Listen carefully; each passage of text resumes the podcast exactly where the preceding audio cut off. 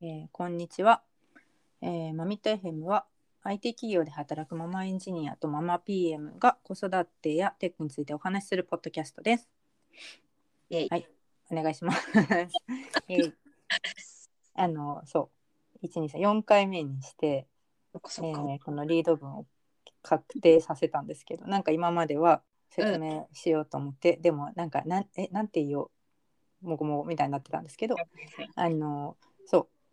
松井さんがほらあんまりこうエンジニアっていうふうに今はその現役じゃないから言わない方がいいなみたいなことをおっしゃっていたじゃないですか。エンジニア出身のとかなんかテエンジニアリングのバックグラウンドのあるとかなんか言い回しをだもんね。そうそうそうしてたんですけどあのねこの前松井さんがツイートしててあそうかママ PM PM PM ってあれですねプロジェプロダクトマネージャーの方ですか？プロダクトマネージャーだってプロジェクトマネージャーだったり。ね。それって県県って感じです、うんまあ、どっちかというと今は PJM、プロジェクトマネージャーに近い。かはいはいはい。なんかね最近こう見かけた表現であのあれなんですね。最近 PM って言わないで、まあ、PM PJM とそのちっちゃい J とちっちゃい D が あれなんですね。そうそうそうそう。間に挟まってそうなんだ。P PDM うん。PJM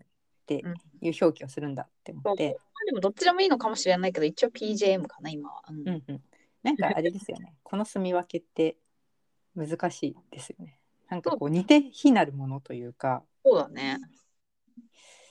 なんだろうあのそうあれですよ。水エンジニアとかやっててもそのプロエンジニアもを目指すっていうのもそうだけど意外とこういうプロマネを目指したいっていう人も結構いるので、うんあ、そうなんだね。へえ。そう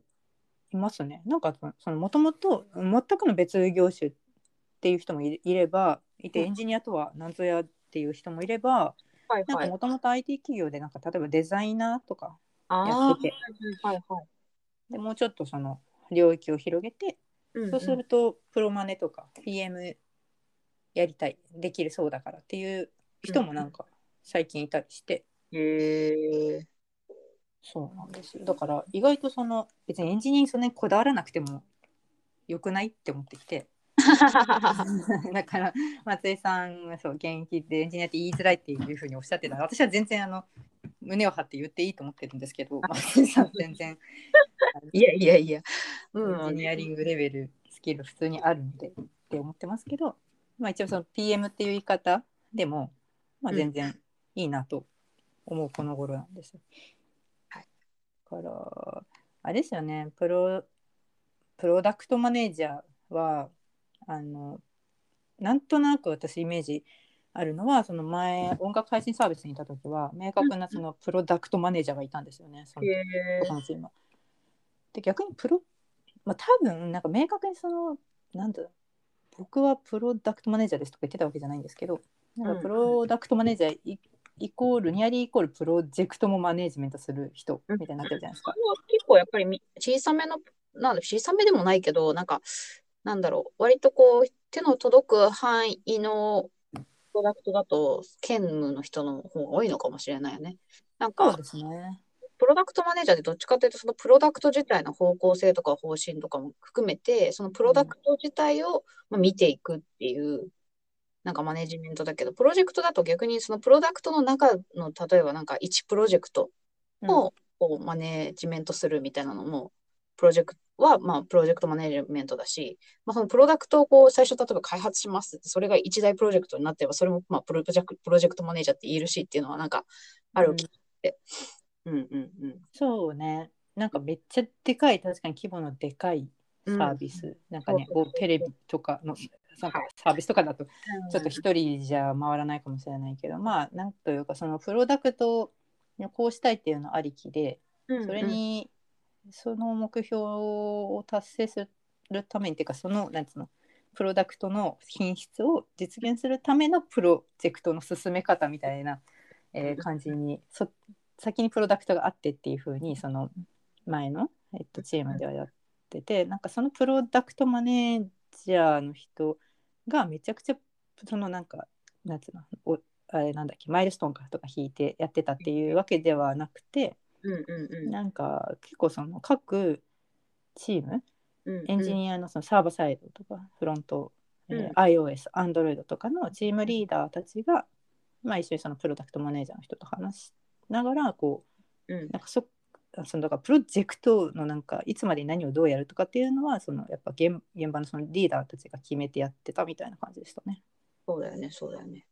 そうだね。まあ、プロダクトに責任を持つっていうのが、まあ、プロダクトマネージャーだね、要はね。うんうんなんで、その中にある多数のプロジェクトがある場合は、それぞれのプロジェクトに PGM がつく場合もあるし、みたいな、うんうんうんうんうん、そんな感じだ。松井さんはどちらかというとプロジェクトの方か。プロダクトもあるうん。あるんだけど、今は割と、もともとこう、今から割とそう作ってる途中で入ったのもあるんで、まあ、プロダクトマネージャーなのかな、プロジェクトマネージャーなのかな？っていう、結構際際どいラインにいるかな。うんうん。ちなみにちょっと私ほら育休で全然中のこと知らないんですけどこううん。喋れる範囲でどどんなプロダクトプロジェクト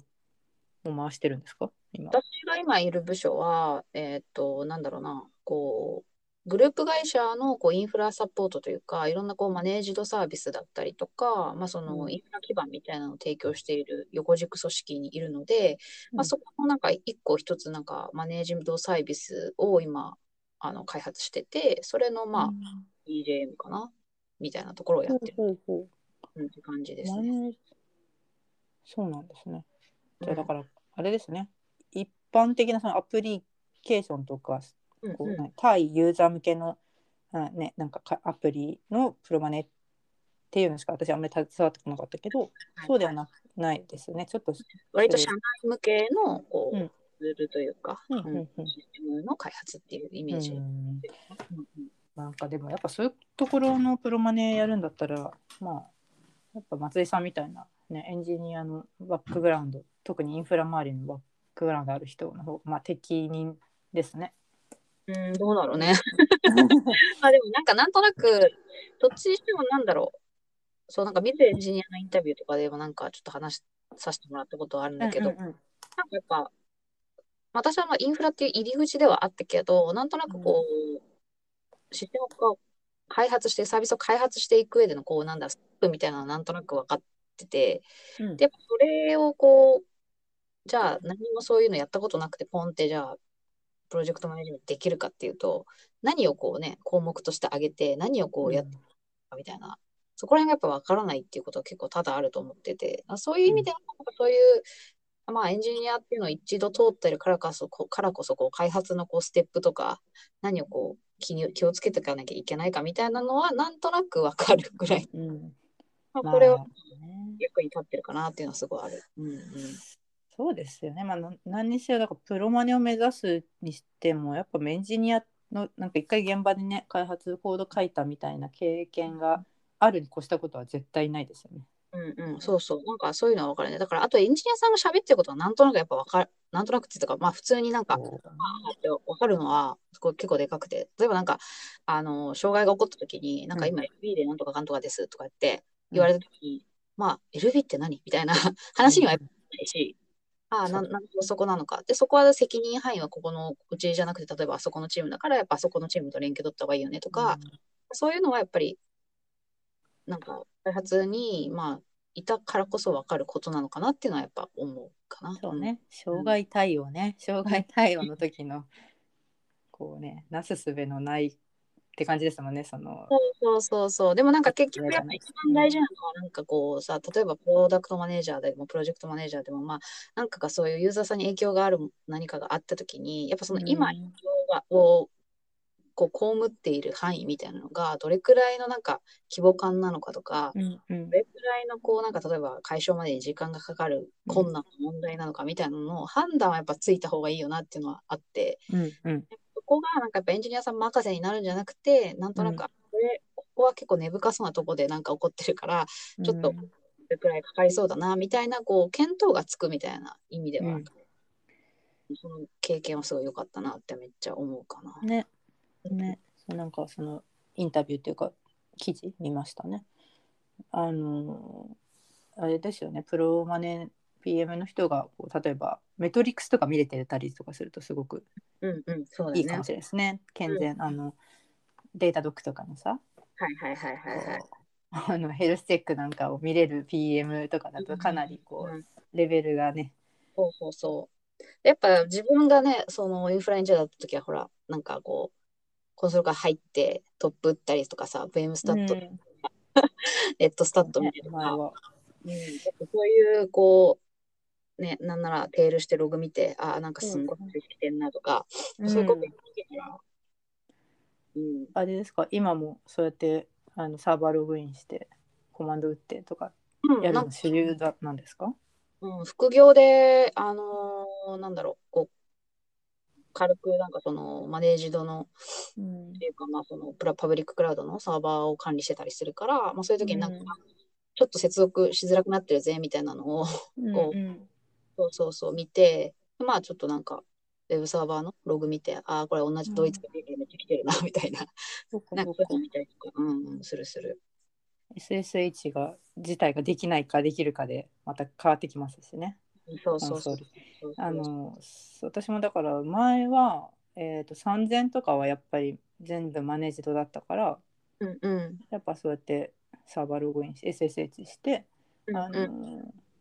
なんか中身見る？ヘルスチェックするみたいな主流だったと思いますけど、うん。その産後の音楽配信ちょっとまあ何年か育休とかして休んでる間にうん。その障害対応の方法とかうん。あとは監視？ツー監視ツールとかもねなんかすごいいろいろありましたよね。ななぎ押すから始まり。懐かしい。なんかよくよく今出てきたなって思った。なぎ押す授業は立ててたもん、私。ん。ねそう。うん。松井さんなぎ押すってイメージなんかあとなんなんかいろいろありますよね。あの自分たちで立てる、えー監視ツールからうん。外形監視から、あのーでだからその配信サービスでた時は全部データドックになってもはいなんかクラウドだし全部。うん。でそもそもその EC2 のインスタンスでもなくなったその後のファーゲートとかだともう SSH 自体できないみたいな、あのああ、そう。インスタンスっていう概念でもない、うん。でも全部あのあれなんですよデータドックでもう外からのこうメトリックスずっと全部グラフにしてみたいなうわあ。なんか全然その障害対応とかその監監視のやり方とかもはいはい変わっ。てますよね。はいはい。でもまたなんか最近。うんそうですね。なんかまあ結局そういうふうにメトリックス見るようになると、こうなんだろう。例えば VM スタット打っちゃえば、まあ、CPU とかもさ、あの、ストレスとかさ、ような。なんかそういうのもさ、なんかこう、バーって見れるけど、多分それってきっと別グラフで見るわけだよね。そう、そうなんですね。そうなんですよ。ねうん。なんか全部グイになって、本当に、だからあんまりね、サーバーログインしてなんかするっていう経験を、もう最後の方私ほとんどしなくなりましたね。なんか特にアプリのエンジニアだったし、うんうんうん障害対応って言っても、やっぱりその、なんか CPU とかが、まあ、めっちゃた高騰しているみたいなのがグラフで見れたら、もうインスタンス、なんかあタスクっていうのかな？あのファーゲートだったから、インスタンスの上に乗っかってなんかタスクをリプレイスするみたいな感じなんですよね。もうああ、このなんかこう死んでるタスクを落として切ってなんか新しいの入れ替えるみたいなやり。方になってて随分なんかね対応方法も変わってまそうよすよね。私たちが多分そのあの一番入社してさしばらくとかはさそれこそなんかまあなんかエンジン X よりもどっちかというとアパッチでトムキャットとアパッチでさ作って、Java だとね。そうなんかあれ？なんか反応してるっぽいぞってなったら入ってさ なんかこう、うん。あ OM 出てるわみたいな。でそれうん。うんして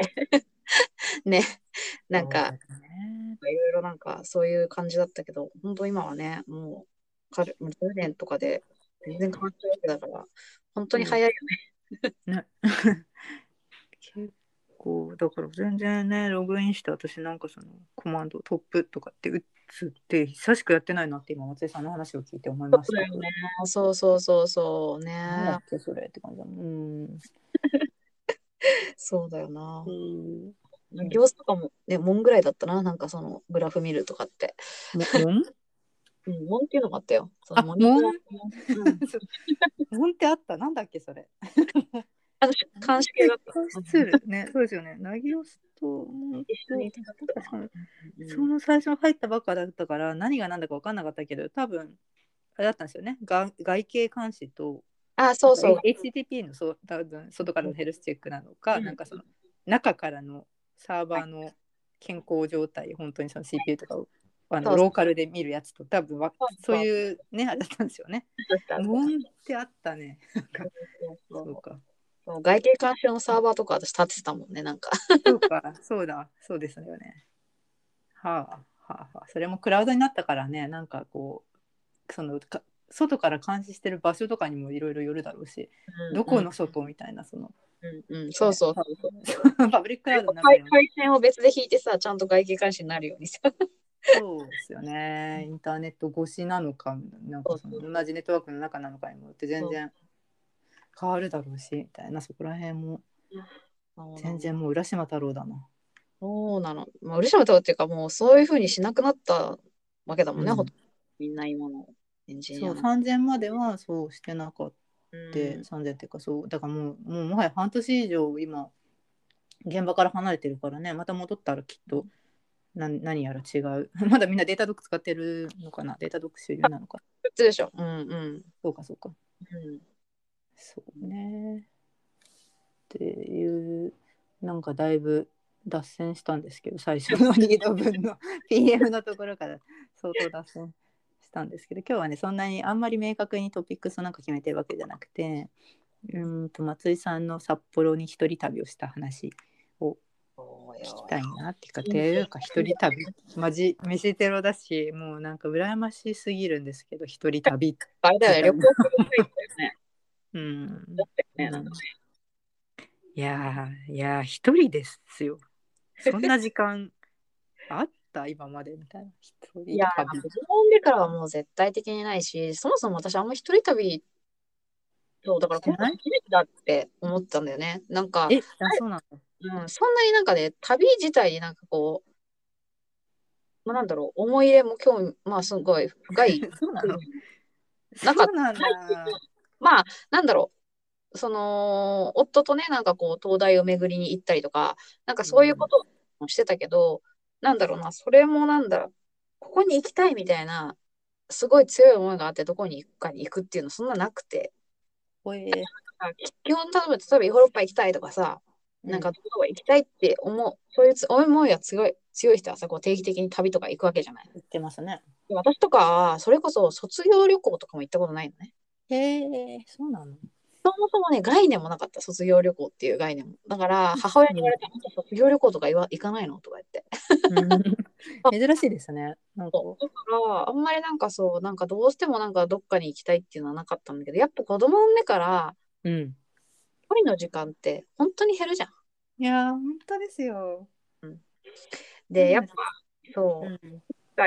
じゃあ、なんか例えば数時間ね、夫にうん例えばなんか公園連れてってもらうとかって、まあ、その数時間でできることって限られてるじゃん。そう。私大体あのひそういう時って仕事したい時なんですよね。仕事があるから一人にさせてくれって言ってあの連れてってみたいな話なの別に自由時間で一人になってるわけではないみたいな。うん、わかるわかる。ことしかない。そうだよね。そう。でも本当そう。で、なんか、例えば、なんか本読みたいとかさ、なんかまあそのくらいのレベルじゃん、例えばなんかちょっとここは読まなきゃいけないからとか。なんか、なんか今回初めて、そのまあ、うん。自分がこうプロデュースした映画が、まあ映画祭うんに流してもらうっていうから、舞台挨拶に行かなきゃいけないって話になって、で、うん。まあ夫がね、一応、基本的にはいつも、あのー行くんだけど、はいはい。今回なんで松井さんそう、私がね、プロデューサーだしっていうので、まあ、行ってくればって言ってくれて、え。ーえーじゃあパパが二人見て。うんうん、そうなんですよ。で一泊一泊ですか？2泊。二泊？うん、二泊もすごいですねワンペイで。と、よく考えたら私、出張は結構やってたの。えー、今まで2018年に2人目から復帰してから、それこそあの、あの R&D の組織にその時はいて、で、広報的な感じのこともやってたんで、なんか学会発表とか？そうそう、学会でのこう企業ブースのこう設営となんか運用、運運営みたいなとかで、まあ4回ぐらいは行ったんじゃないかな、多分。えー、じゃあとか全然してたから、うん。偉いですねパパ。でもそれもね、やっぱコロナで止まっちゃって、2年ぐらいそういうのもなくなってて、で、しかはも、出張ってやっぱ仕事だから、別になんか、ぼーっとするわけでもな、なんか、ないしそうね そうそうそう。なんだかんだ昼はずっとね、部数でなんかいろいろやって、帰ってきてうんちょっとご飯食べて寝てみたいなのを繰り返すだけだから。うんそれはすごいなんか初めてだったね、今回が。いやーもう羨ましすぎてさそなんか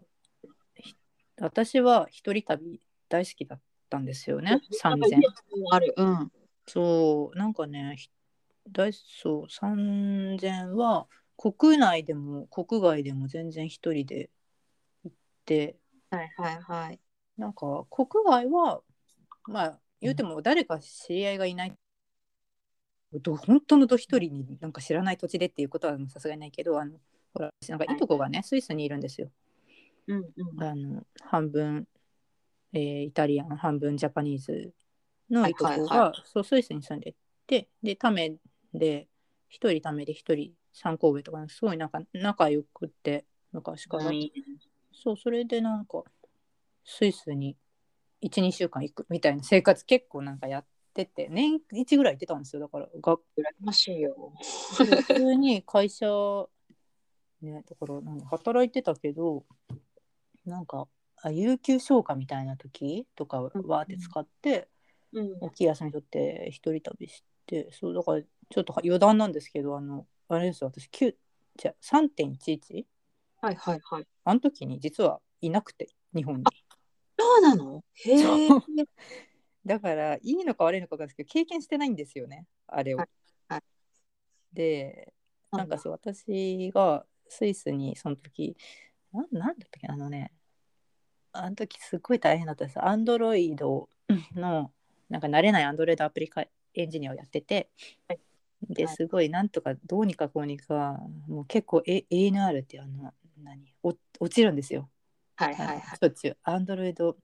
えー、 No- Not Responding 的なエラーでも落ちる。だからもうなんか超、なんか死んでて、なんか、で、ようやくどうにかこうにかリリースして、なんかもうあれがめっちゃ、そうリリース前なのにめっちゃ落ちるみたいな感じですごい画像使うアプリだったんですよ。で、当時のにアンドロイドもまだ2.3とか、2.2とかはいはいはい2.3みたいな。うんでもうすっごい低スペックの端末にあのアプリの使用要件的にはあのあれね女子中高生向けのアプリを作ってたんですよその時。でなんか画像をねででなんか、うんまだ私の Android アプリに2作目とかだったんですよそれが。ですごいもうなんか死んでってでもようやくリリースした直後にスイスにもう私はちょっと開発から離れたいみたいな ななんかしなきゃすごいへこんでたんですよ。なんか全然こう落ちまくるしみたいな感じででももうリリース迫ってるしみたいななんか疲弊しててで、はいはい。あーもうスイスに行ってちょっとちょっと休もうって思って、うんうん。ちょっとつってまあ1週間弱ぐらいの予定だったのかな5日ぐらい。そしたら、うんうんなんとその間にあんなことになって帰れなくなったんですよ。はあ。なるほどね。そうだよね。そう帰れなくなっちゃって日本に。えってどうしようってなってでももう休みは終わっちゃってはいはいはい。でまあ全然もちろんコロナより全然前だったんですけどもう会社にちょっとスイスから あの帰れないんで仕事しますっていうことになり、はいそうなんかそれで結局2週間ぐらいしてずっといたんですよスイスに。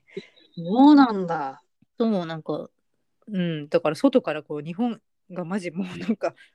日本沈没みたいな感じのすごいなってなんか中にいなかったからうんうん。大騒ぎになっててそでもなんか超カオスじゃないですかでうち親とかもなんか連絡取ったらすごい、うんなんか死んでてもうなんかもう終わりよみたいな日本は終わりよみたいななんかちょっとそういう大げさに言う人なんですけどなんかそんな感じになってて えどうなってんの日本みたいな。でも帰んないわけにいかないしいいとこにすごい引き止められながらもうん。なんかその時は放射能がどうとかっていう変なデマみたいなのがね。があったもんね。そう、なんか今日本に帰ったらなんか放射性物質になんか侵されてどうのっていう なんか変な噂とかがスイスまで来てて、ええ。いいとこになんか「うんいやみたいな今返すわけにはいかない」とかうん。なんかいろいろこうあってねまあなんだかんだそう超話それたけどなんかそう一人旅がすごい好きでスイスにいて、っていうねことをよくやってたんですよ国内でもなんか静岡とかにもねなんかちょっと行って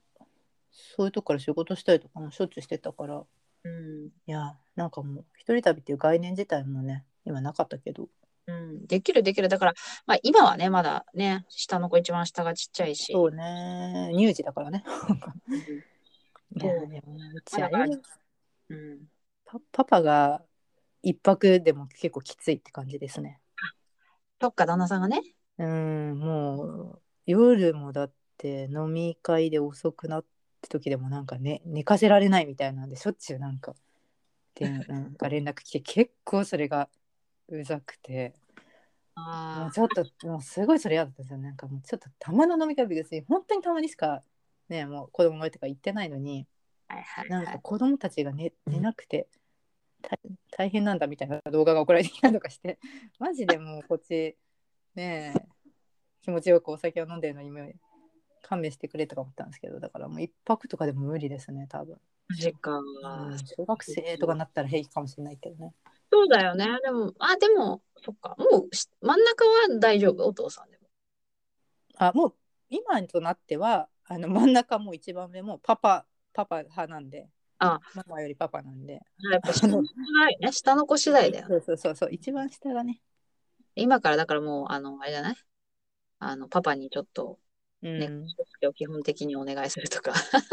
あそうそうそう。パパがそう大変らしいんですよ。なんかあの言うこと聞かないからパパに言うことは。で2人子供たちもパパは本当に全く怒らないんですよ。一回も。だからもうなんか舐め腐っててそれでパパがいいって感じ パパ優しいからっていう感じでなるうちね、逆なんだよね。私が怒るタイプで、夫の方が、なんだろう、優しいって感じ。ああそうそうですよだからうちうちもそうあ、そっか。あ、そっかそっかそっか。だからだからパでも私そんな怒んないんですよ 別にそうんんな怒る方じゃないんだけど、うん。そう相対的にパパがマジでゼロなんか怒れないらしいんですよあ子供になんかそれもどうなのって感じではあるけど本当になんか強く言えなくて。なるほどね。だからもう子供たちがもうパパにはやりたい放題やるから、うんパパがいい。感じ。だからそうそうそうちょっとあのだから手を焼いて大変っていう意味で、はいはい。ママちょっと早く帰ってきてみたいまあ、なそれは頑張ってほしいね、でもね。そう。そうなんですよね。まあだからもうそういう仕事上の出張とかももはやそういう理由があればね。そうそう。どうどうにかするしかないからいいんですけどね。慣れるからね、なんだかんだ言ってやっそっか、そっか。札幌ね、札幌いいなって思う。ぱ。うん、すごいね、なんか、久しぶりに行ったね、北海道自体になんか、高校の卒業ことなんて修学旅行以来じゃないかなと思って。うん、そうなの。うんいや、本当に。ね、だから松井さんも、あれですね、11月ちょっと忙しくてうんうん。ですよね、その、サイドビジネスっていうか、ビジネスなんですかね。なんか、その、もう一つの本業というか、が忙しくて。そうそうそうだ、金金沢行ったり、北海道行ったり、ねなんだかんだね。そうそうそう。でそでも、なんだかんだ、それで私も11月が結構ね、あの死んでたんですけど、ねなんだかんだでも、うん。そう、収録2回目できているんで、なんか今週はまだまだマシなんですけど、うん。あれです、イベントの話をしようかなと思ってね、外部相談何個かね、やってたもんね。そうそう、あの、先週かな、デブサミがあの終わって、うんうん。デブサミウーマン、デブサミウーマン、あの、ちょっと肩の荷が一つ降りたんですけど、本当でなんか結構ボリューミーだったんで、あの20分間しゃべるっていうはいね。はい。で、デブサミはやっぱりあれなんですね。なんかすごいですね。なんか語彙力っていうかですね。なんか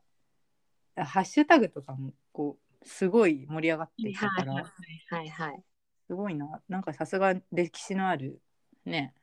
うん。うんなんかデブサミ自体は私正直その今まではあんまりちゃんと見たことなくてもちろんあの知ってるんですよねすごい大きいお祭りじゃないですか あのかなりトップクラスのイベントだと認識してるので、うんうんなんか毎年盛り上がってるのは知ってたんですけどうん。うん。まさかね出ることになるとも思ってなかったし鳥だったんだよね。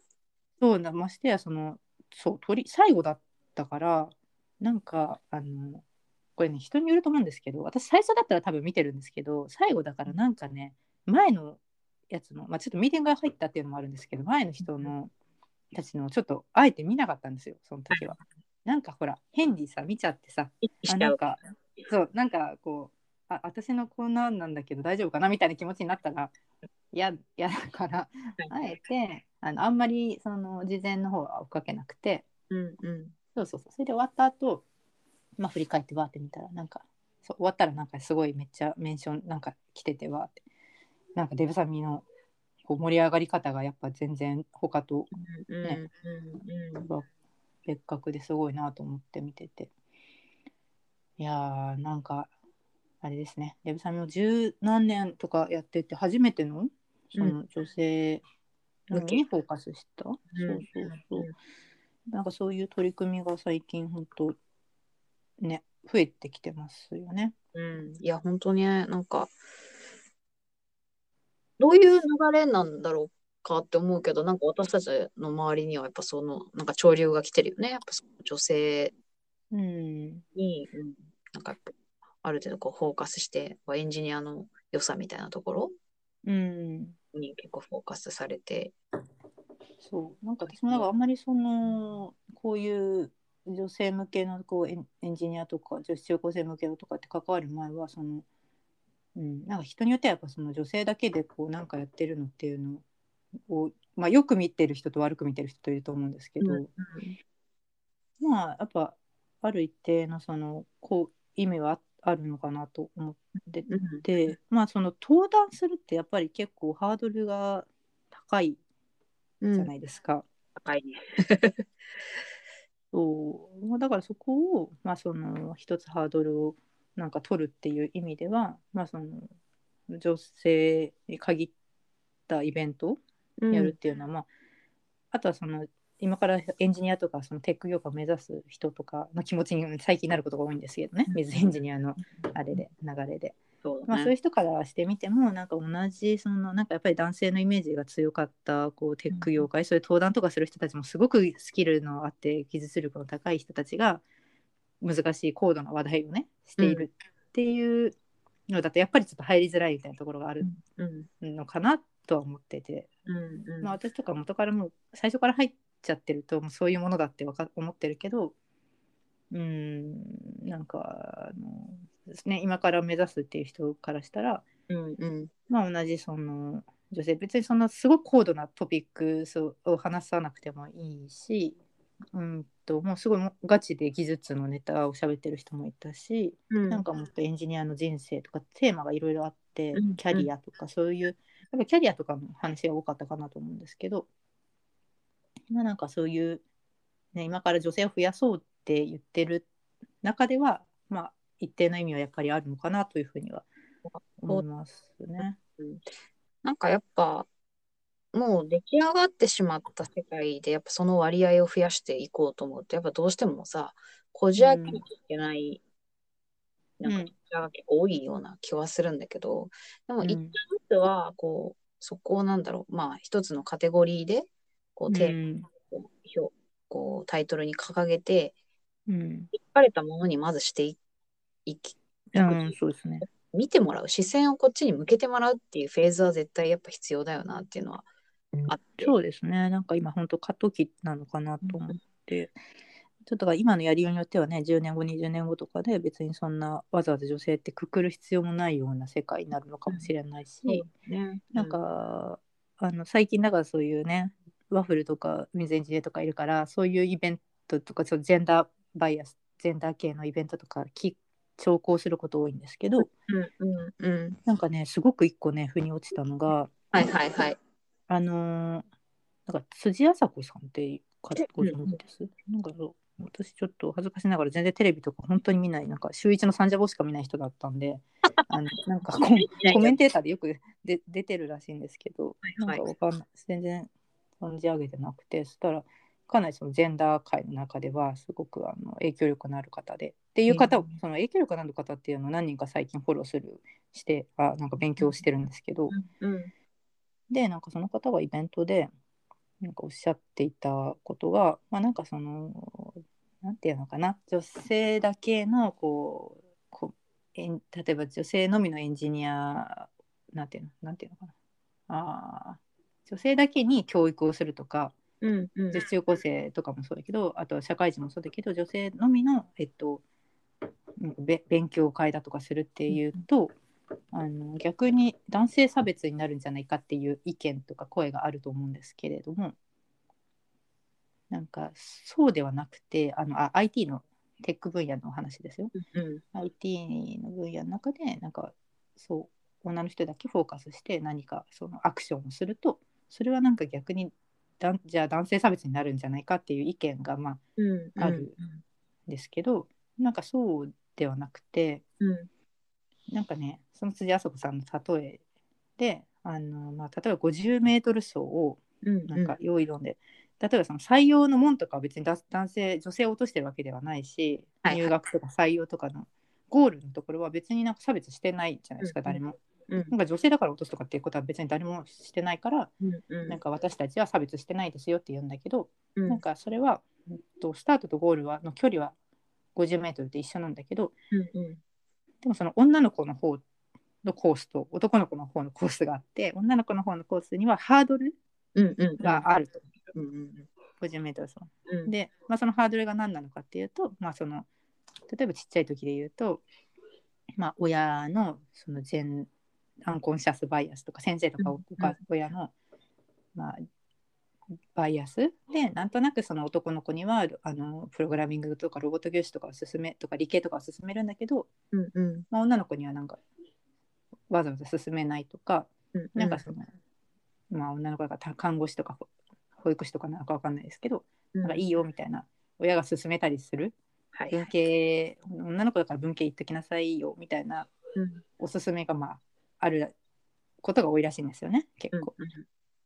だったりとかその大学入ったり私も実際情報系の大学の学部でほとんど男の子、うんううんん、4分の35分の4とかそういう割合で多かったし、うん。まあ、そのエンジニアになってからももちろん男性ばっかりでなんか私はね個人的には別にそこがそのハードルになったっていううん。感じでは、まあないんだけどでもその個人の意見を言ってもしょうがないのであの、まあ、一般的には、まあ、やっぱり入りづらいとか勉強会行きづらいとか、まあ、そういうのがハードルがこうあるうんわけだから、学部とかもねその大学の学部とかもそのコンピューターの部活に入りたくてもなんか入れなかったとか。はいはいはいなんかねそういうハードルが女の子にはいくつも、えーたあのあああるんだと途中の道で。うん。でもだからゴールだけ開いてあの差別してませんよって言ってもその道にハードルがあるからだからそういう女性だけのなんかイベントとかやるのはそういうハードルをね一個一個取り除いていくっていう、あのアファーマティブアクションとかいう、ますけどポジティブアクション、そういう意図的になんかそういうあの女子をターゲットにしたアクションを取るっていうのはあのまあいいいいことだっていうか、まあ、そうそういう作業をしているんだよっていう別に男性差別してんじゃなくてそもそもそのハードルがあるから女の子に、っっていう話をしててすごいその例えがねちょっと私すごい例えが下手くそすぎてめっちゃ話長くなったんですけどなんかそういう話をスラッとされていてうんうんこれこれだって思ったんですよね。女子向けの今ファームティブアクションその多分あれですよねメルカリの山田さんのビアンドアイ財団のほらああるじゃないですか女子学生に奨学金を出すっていうあるね。うんああいうのとかもそういうアクションの一種なんですよねそのハードルを取る。うん、いやなんかやっぱそのハードルってやっぱさその自分がその、まあ、持ってる属性にあるハードルってやっぱ自分がそうじゃないと見えないじゃない。うん。だからやっぱり、まあ、うん、後でね。こんにちはしましたね。そう。でなんかうん。それってなんだろう。見えない人にやっぱ見てくれ言っても見えないものは見えないっていうのはやっぱなんかどうしてもあるけどなんかやっぱさ、こう例えばうちの私の妹も情報学部でそれこそもう男子学生いっぱいの中でさこう本当に少ない女性の中でやっぱやっててで、うん。そういう人たちってなんかこうなんだろうこうまあ言い方は正しいかわかんないけどこう男勝りにやっていかなきゃいけないというか、うん。なんかそれって違うじゃん。うん。うんなんとなくあって、で、なんか、でも、なんか結局やっぱその、例えば女性のために何かこうイベントやるっていうのはさ、やっぱその、あ、やっぱ自分たちにハードルがあるんだっていうことをまずこう認識できる場でもあるうん。し、その共感できる場じゃん。なんか、それってなんかこうハードルって捉えてはいけないのかなとかさ、なんかなんとなくさ、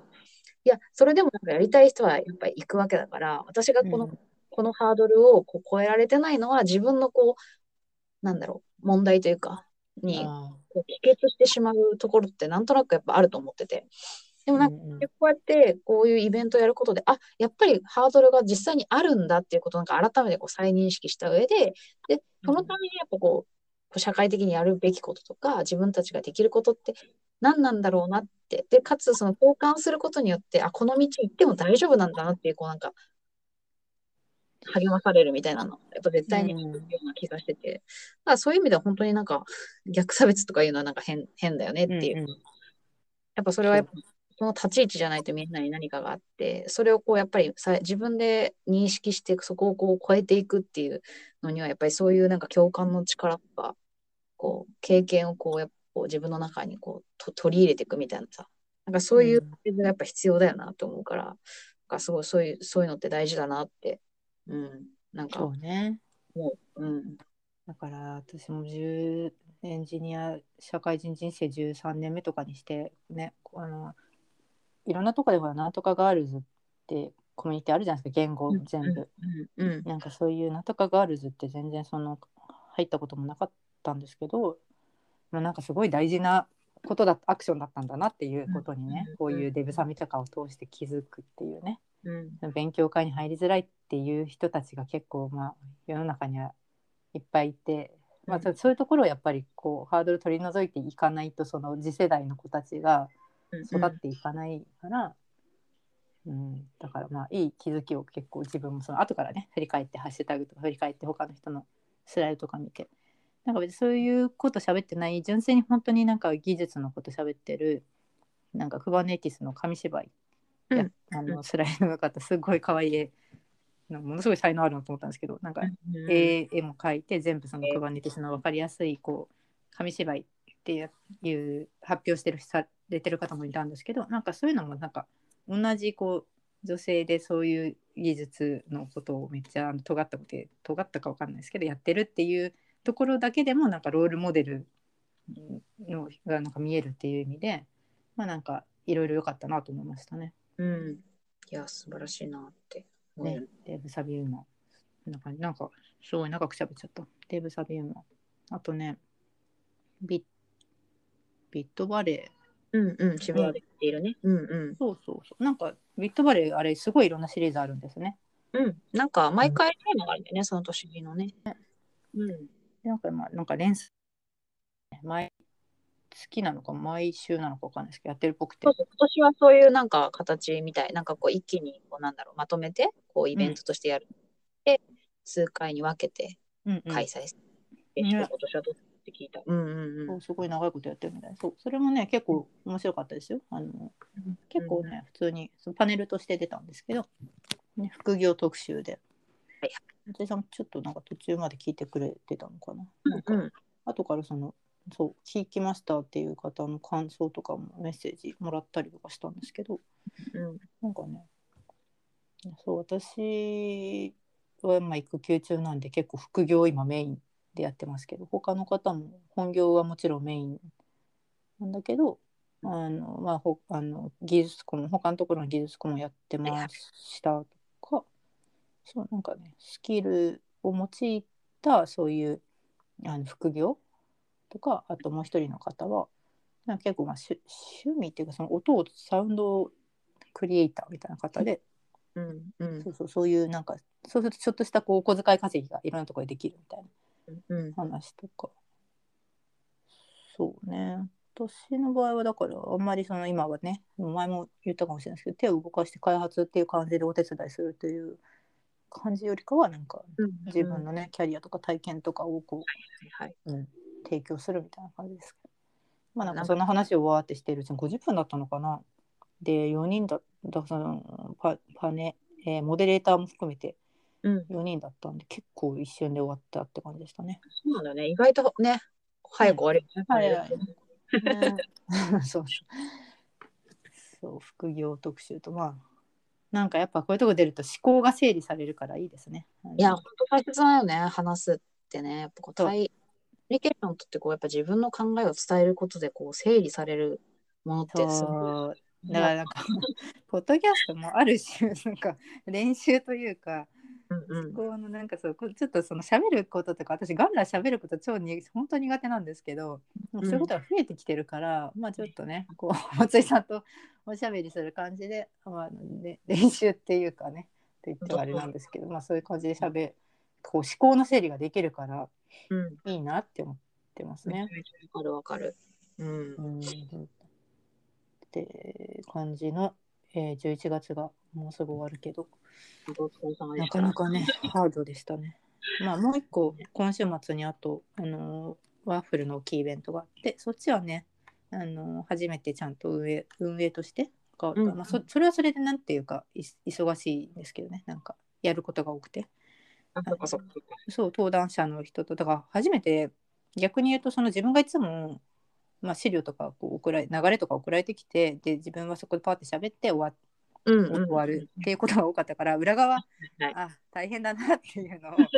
まあこれはこれで。ね、イベントの運営してくれる人ってすごいよね。イベント名やばい大変ですね。なんか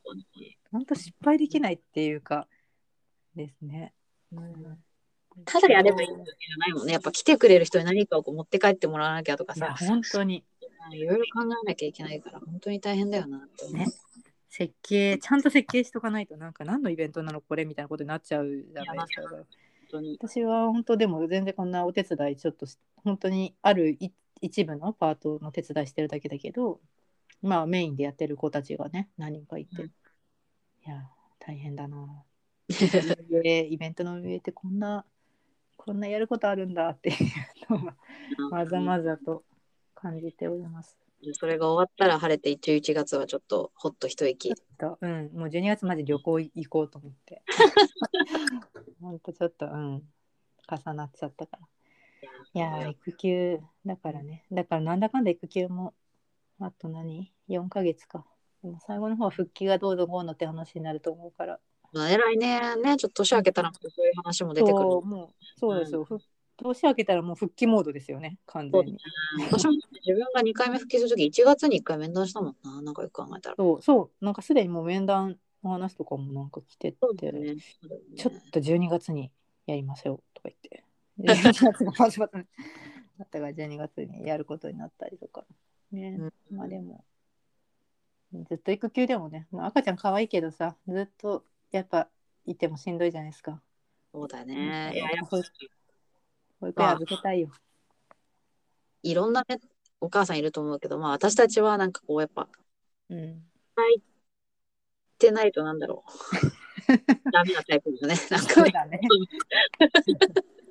いや、ほんと。そうですえだから自分が不安になっちゃうんだろうね。なんかこう、働くってことがなんかこう、安定の一つのなんか、ああ、それはありますよね。なんか社会とこうつながってる感じっていうか、そそれがないと私ちょっと不安なとこあるかもしれない。うん、自分に不安が不安になっちゃうね。なんかやっぱ自分の手でこう、なんかやっぱ、こう、稼いで、こう、いうん今生きてる感じ？うん、ああ、そうそうですよね。なんかそう承承認欲求っていうのかな。なんか自分がこうなんだ誰かの役に立っている感はないとなんかちょっとうん不安にる。なるみたいなのはちょっとあるかもしれない。そうなんかともすればやっぱ子育てってさ、かなり本当に重労働だし、うんなんか、それで結構なんか十分ななんか、まあ満足感を得られるような気もしてて、でもなんか、やっぱ子供に何かをこう教えるってなった時に、やっぱなんか自分がこう働きながら何かをこうやっぱいろんな人からこう吸収したものをさ、なんか子供にもなんか分け与えられればいいなとかってやっぱ思っちゃうから、うんなんか私は別になんかやっぱその大したなんかこう人生を送ってないがゆえになんか。自分がこうなんていうの？あなんか常にアップデートされてなくてなんか子供に何も言えなくなっちゃうんだよね。なんかいやもう十分十分できたねって外から見るとほら隣の芝はって感じでマジ、まあ、ね、あるけどね。十分できたお母さんなんですよ私から見たら。もうだって私家のこととか本当できないからなんか。できない、できないもん、そんな、そういう。大変かけてないし。多分ねそれもあるんですよね。そうややればいいんですけどか家事っていうかさ料理とかもどうせそんななんかねネットで調べてやるようなレベルでしか料理できないしなんかそこに私が一生懸命こうコストをかけ時間をねうんうん。かけるこうコストパフォーマンス的にはなんか仕事をしている方が、はい。か か帰りが大きいような気がしちゃっていて、ね、なんか。慣れない家事をやるよりっていう。でもなんか、エンジニアリングとかをさ、なんか、多少なりともなんかちょっとやってた感じから言うと、やっぱなんかそういうなんかこう、シンプルにこうさ、生活をするというかさ、なんつうの、なんつうの、合理化するっていうかさ、必ずしもこう、なんていうの、一生懸命手をかけて料理を作る必要があるかとかさ、うんなんかこうや、ちゃんとこう優先順位をさ、つけるってことのなんか意識はすごいなんかうんできるようになった気がするんだよね。なんか、それをやる前に比べると、なんかこう、やっぱさ、取捨選択しなきゃいけないことっていっぱいあるじゃん。なんか、そうね時間が限られてるからね。そう、やっぱこう限られた中で何をこう、例えば機能として何を優先させるかとかさ、なんかあるじゃん。なんかわかる。そういうのをなんかこう、実自分のさこうプライベートななんかこうか 家庭生活においてもなんか常になんかね考えちゃうね。そうそうなんですよ。なんか本当それその合理化っていうの本当それで私なんか多分シングルタスクがもう不安なレベルなんですよ。なんかもはいう常になんかマルチタスクで何かをしてないとうん気が済まないっていうか、なんていうのかな例えばその料理をまあししてながらあ例えば離乳食を作るとかっていうのもなんかみただその茹でたりとかしてる時間にうん。あのポッドキャスト聞きながらとかじゃないとやってたりとか、うん。なんか授乳しながら究極あの左手であの Slack あの仕事しながら右手でご飯を食べるの3つのタスクを同時に走らせるとか、うん。っていうのをもうずっと常になんかそういう処理の仕方そういう生活になっちゃいますよね。そうでなんか急をさこうどうさばくかみたいなのと なんかその急の順序。わかる。それすっごいみんなんかもう体に刷り込まれちゃった。なんかお風呂ピッてやった間になんかなんかやるみたいなのをずっと。今3階から3階にいるけどじゃあこれ今から降りるとしてみたいな1階に行くまでにどの順序で処理するかと一番最適かとかさそんなことばっか考えちゃわない？そう。ずっとそれなんですよね。そうだよね。でも本当になんかこれがこれでいいんだっけって思う時もすごいあって私。だからなんかあえて何もしないとかしないと。本当はね。常にそれをさ本当考えてんだよね。なんかあうん。あ順番ミスったとか思っちゃうしなんかわかあ今全る。然最適なんかな最短ルートじゃなかったとかさ。うんうんうん。そんなことばっか考えてるな。保育園そうそうですよ。だから本当に時間通りに保育園になんかいろいろタスクをこなした上で着いた時の、全部処理できた時の気持ちよさみたいな。ね達成感はすごいあるよね。うん。なんか。それはそうです。まずマルチタなんかそのいかに2往復しないで1往復でタスクをその間に3個こなさないといけない。なんか洗濯と。めっちゃ そう。そう。なんかこの上にある汚れ物を全部こうそれを持って下にしないようにするとかっていうのをずずっとなんか無意識にはいはい今までなんか処理してるんですよね。その。これなんだこれもともとの生活苦なのか。でもなんかさなんかうん。プログラミングっぽい思考だなってなんか プログラミング的思考法ですかね。どうなんだろうね。なんかさあるじゃん。なんかこううん。あそこに行くまでのさ最短どうだっけとかさ。なんかねこれってそうみんなそうなもんなのかなお母さん。いやまあでも多少ないともやっぱそうなるじゃん。なんかやっぱどうしてもさ子供がいるとさ並列処理のさ量が増えるというかさ。そうね。そうね。でも本当はね、うん。子供にこうがなんかこう見て見てってこれこれねとかってやってる時はちゃんと真剣に見てなきゃいけないんだけどいかになんつうの子供がこっちを見てない隙にパッて携帯を見てそう見てうん。で子供がほらって振り返った時にまあ見てるふりっていうか目目線をね。なんかすごいゲームみたいな感じでやったりなんかいや。じゃあ見ててよとか言ってなんかやり直しになるのとかきついからなんか、うん見てるよとか言いながらパッてなんかその下でスマホをパーっていじっているみたいなそういう本当にわかる。ねいやでもね、なんか私、これが自分でやる分にはいいんだけど、なんかうん、こう、違いは、なんか子供がさ、なんかこう、やっぱりさ、その、それのさ、こう、ハードルになることって結構あるじゃん。やっぱこう、処理をしたい最短経路に、こうんう子供のが割り込んでくるみたいな。そうな それを、やっぱこう、うわって思っちゃうのよ。なんか、あ、みたいな。せっかく今これ最短でいけそうだったのになんか割り込みが入ったみたいな。わかるわかる超わかるえーそうなんですよそれは良くないなって思うんだよね。そうなんですよそこ難しいですよねだから子供だからなんかそういうところでなんかあのなんかあんまりにも私は本当に効率性っていうのをものすごく重視する人なんですけどでも子供に対してはそれをやっちゃダメだなとは思ってるんですよね。思うよね。今は別にそれやんなくていいよねって思うもんね。うん。そう子供はやっぱりそのね遠回りして学ぶものがいっぱいあるから本当はねおこうって教えちゃいけないですもんねだから。そうだよね。そう。なんか、まあ ね、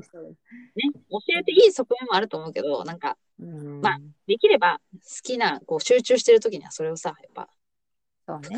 ね、深く効潜ってほしい率悪くてもやらせないといけないっていうのの分かりますそういうなんかか葛藤っていうか。うん、私は全然プログラム書かないけど、なんかそういう、なんか、なんだろうな、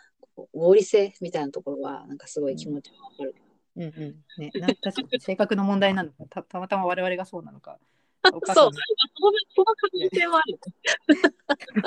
そうかもしれない。そうかそうか。でも人に求めちゃいけないなとは思う。なんか、こう自分がそうであっても、人にこう、なんか、こう過度に合理性を求めても 仕方ない。ですよね。だから本当あのパパにはあのそんなないねってよく言われますね。うまくいった時のね、こう、なんて言うんだろう。詰め込んじゃうんですよ私ちょっといろいろ子供の習い事もそう11月ただでさえ忙しいのになんか見学行ったりとかうん。あ、そう、わかる。本当にそう、子供の一人旅でもさ、こう、どういうスケジューリングで何を立って、すっごい考えちゃうんだよね。うん、うん。このねどれだけ有効に使うかみたいなさ。本当ですよね。いやなんか話に盛り上がってるうちにもうね今日1時間経っちゃいそうなんで。ちょっと他の話したかったけどここで。一旦ね。うんうん。はいじゃあ ひとしきり盛り上がったところで。はい。次回をではは。い楽しみにしてます。はいお疲れ様です。はい